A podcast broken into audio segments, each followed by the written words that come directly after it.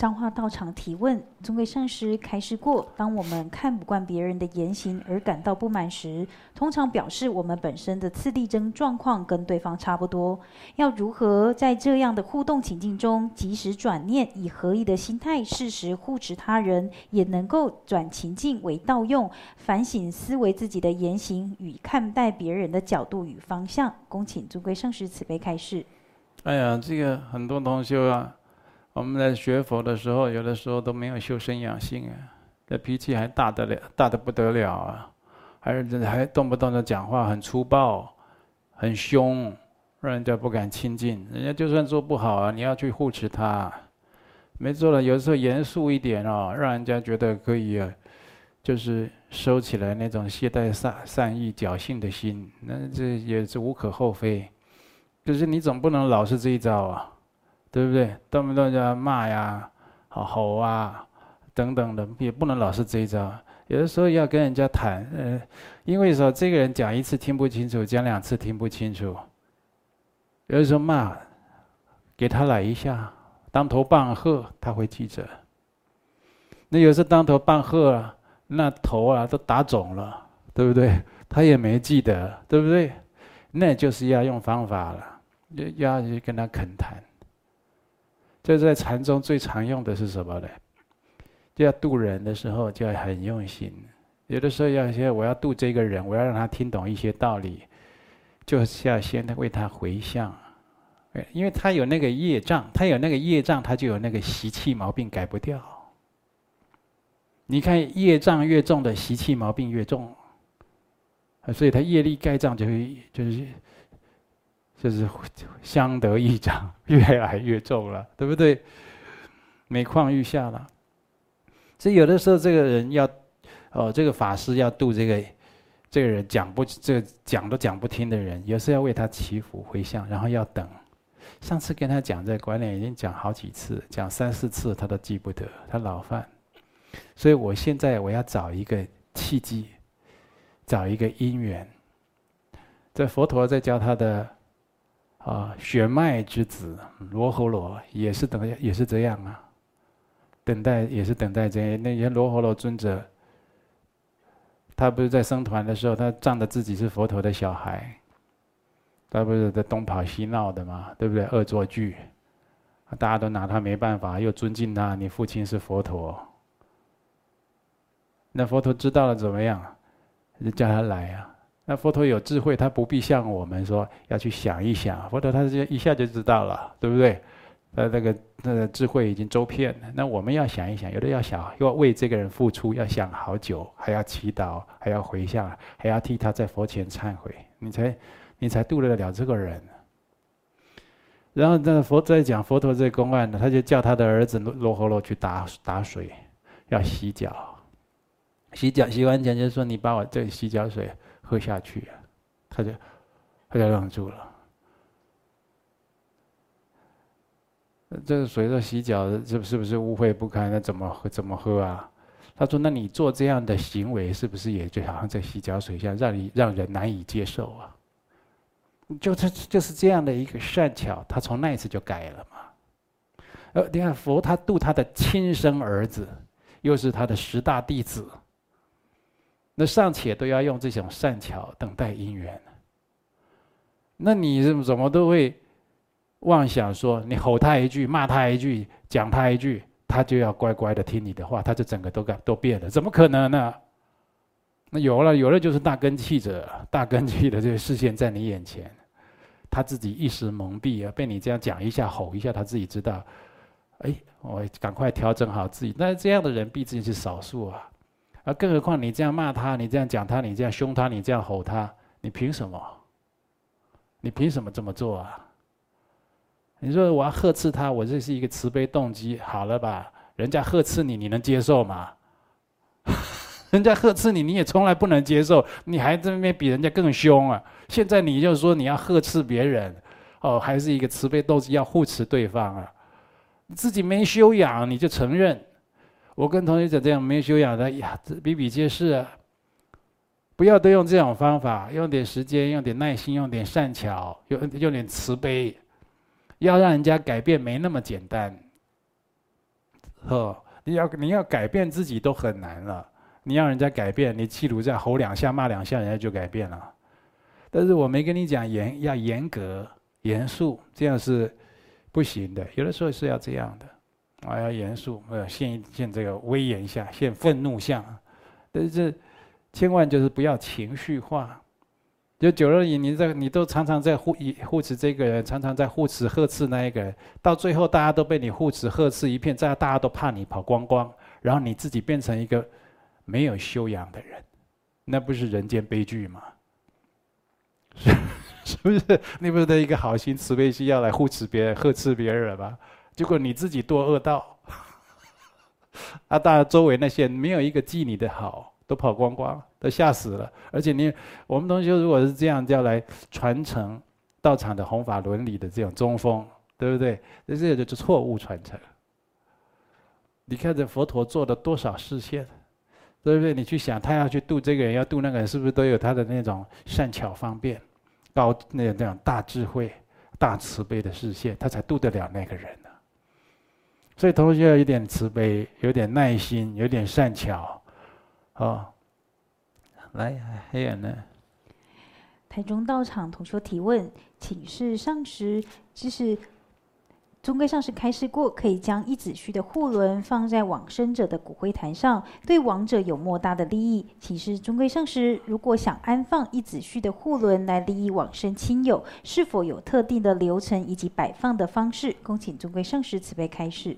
那个也不只是一子虚了，如果只有一子虚的话。以这个慈悲心的动机，要让这个亡者啊，或者这个动物啊，得到这佛法的加持而解脱恶趣，那是很好，很殊胜。那有很多的，比如说就是哦，中英文武百尊的啊这种坛城啦，或者就是阿弥陀佛的啦，哦这些诸佛菩萨的慈悲的这些好咒轮啊，都有那样不可思议的加持。那你如果用这个。这叫属于就是触解脱的方面啊，就触碰触到他的身体，或安置在他的顶上，安置在他的三际或者心轮或者胸前，都对他有加持。那如果能够，哦，你自己能够为他念佛号，进入他的耳根，进入他的心中，或者为他持咒，啊，那也是很好。持这个阿弥陀佛的咒语，往生咒、普贤王如来的咒语、六字大明咒，这些都非常好。啊，也没有说就是单指一指一子虚，哈，那毕竟这一子序啊，就是但是非常深奥密续的一个法门啊。他以前也是，现在就近近代在比较普遍，因为网络发达的关系，他以前也是相当不共的一个法门啊。要受持，也是有它的要件啊。来，恭请诸位上师开始修学请示单。好，今天呢有一位哦马来西亚的朋友，他反映说他等了几个星期都没等等到他的单子。我们请的义工啊，啊就跟他说，那就请他能不能再发一次过来，因为这有的时候，大大家可能就是不知道这单子到到哪儿去了。那这位马来西亚的中先生，三十二岁。哦，把生肖属龙都还标上去了。好，你看这里呢，哦，这位是五戒的居士啦。他讲啊，上师好，本人来自马来西亚，自觉对佛法有缘，是有缘啊。中学开始有接触愉快的佛学班。及生活营，慢慢亲近居士，一起绕塔、念经持咒、参与法会等更深入的佛法。学佛过程是循序渐进。两年前接触到观音山龙德上师的 YouTube，对真正的佛法开始有了深刻的见解与认识，也想从您这儿学习。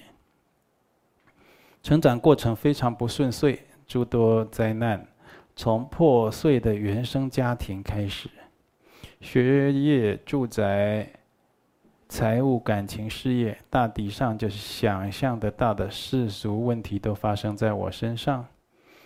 嗯，那你也不用再难过啊，这样世俗问题都发生在你身上，那它也会发生在其他人身上，对不对？大家大家都是这样苦着撑着都不容易过来的啦。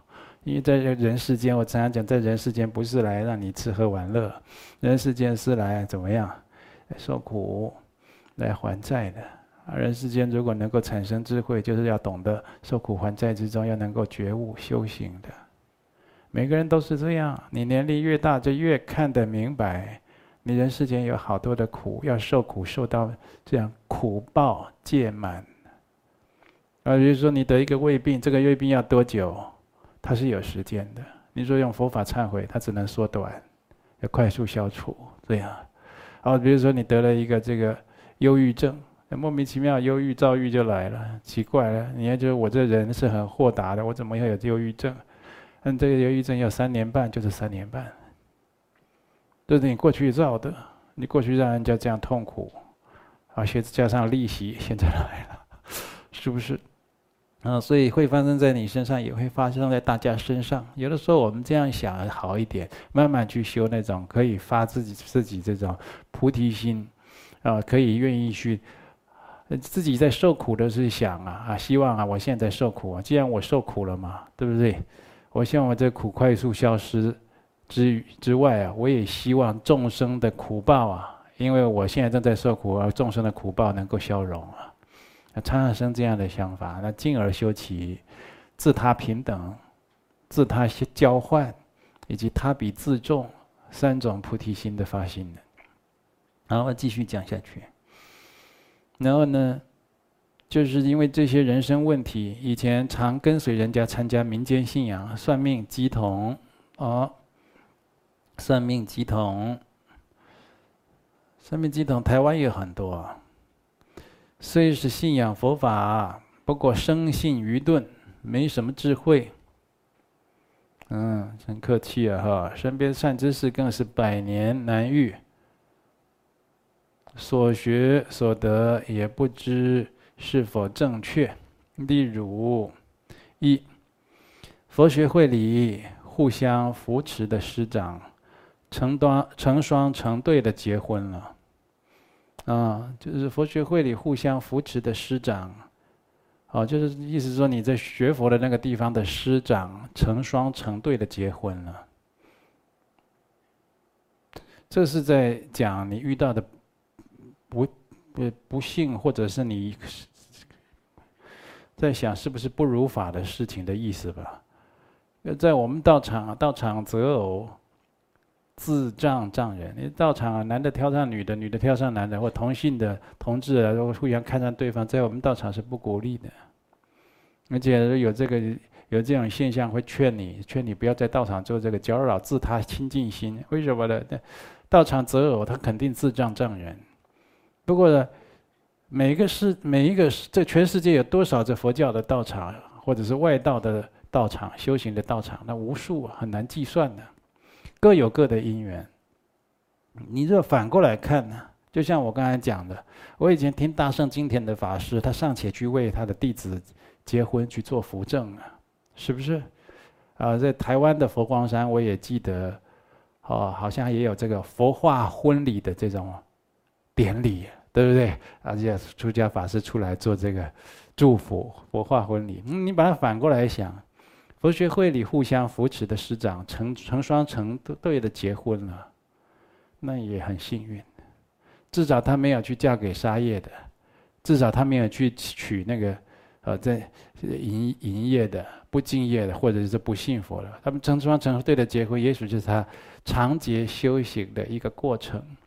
他这一辈子，就是会遇到一个一起学佛的人，成为伴侣，伴侣成家立业，然后互相啊过这种学佛的生活。也许是在长劫的轮回中，他必须有这一世的。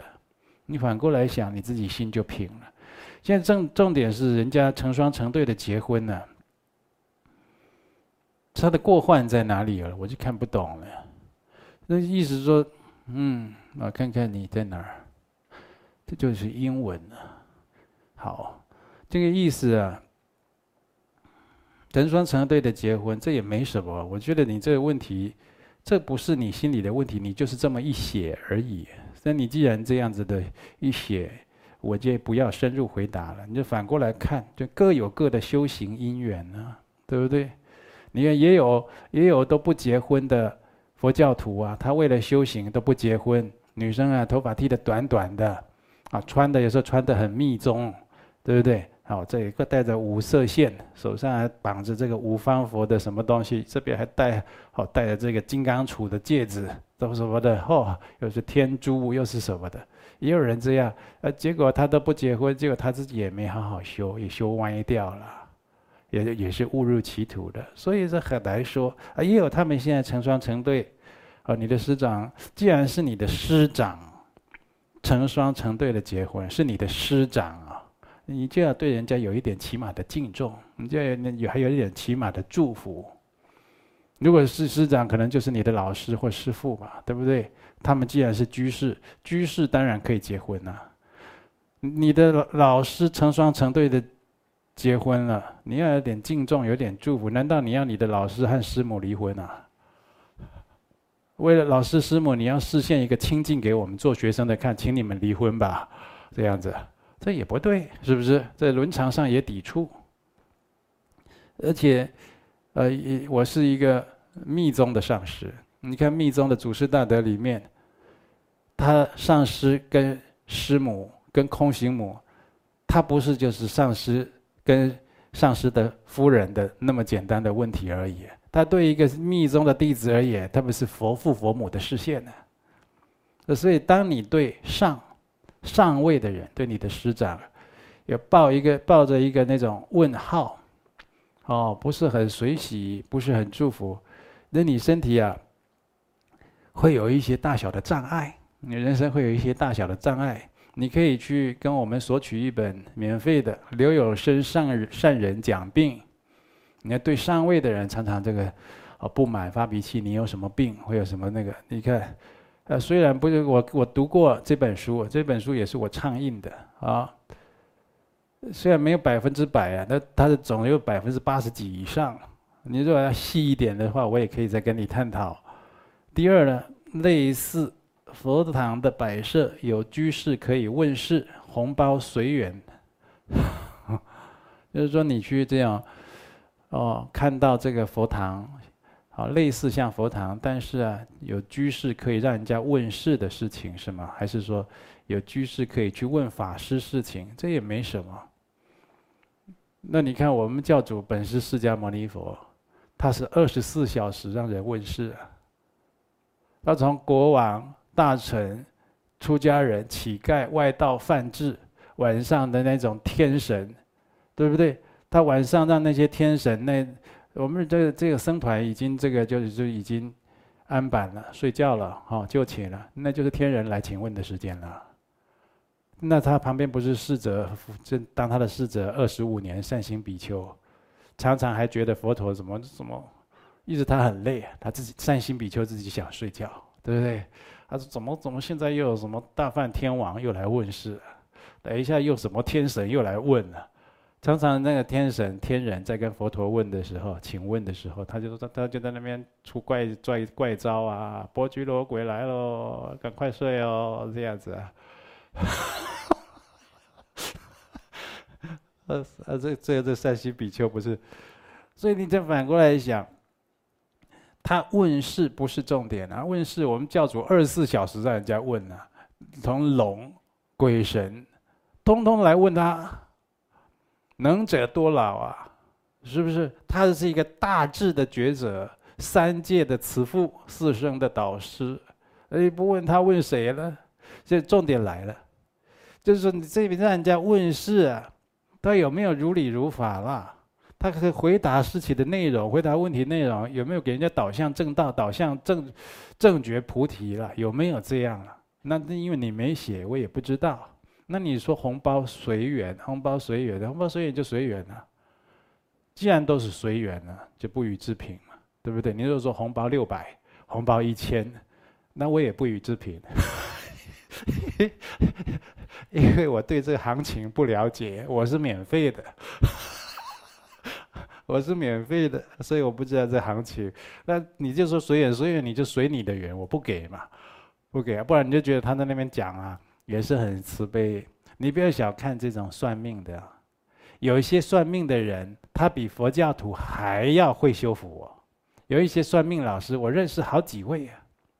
我这些外道朋友那多了去了，那些算命老师自己也是，他的师傅教他的时候，还有很多人也就说，哎，你今天要算命啊，会不会有泄露天机啊？哦，会不会有这个口业造重啊？啊，会不会有什么报应啊？他们也会怕，你知道吧？所以他们常常动不动就说，哎，你这个要去受八关斋戒哦。哦，你这个要多放生哦！你啊，这里有一本这个什么白衣大士的什么咒语送给你结缘十小咒，他们常常会做这个，哎，很喜欢佛书结缘，很喜欢劝善。也就是说，他用这个算命，他就是做这这一行做行业。那有的老师他算一算，他也改行了。为什么？因为算命说实在。也有市场很竞争不景气的时候，当他当他已经没有办法维生的时候，他就是纯然做善事，用这个算命的专长，把人家渡入佛门。那你如果说算命不对，那你说这个西藏有很多很多的仁波切，有很多的法王，他们还给人家打卦呢，是不是？你看这个萨迦法王多年前来的时候，我问他一个问题，呃，这他这。他老萨迦，他没回答我，他就他就拿了一个骰子，砰，看是几号，他就说这个要修绿度母。哎，我就修了绿度母了，这样。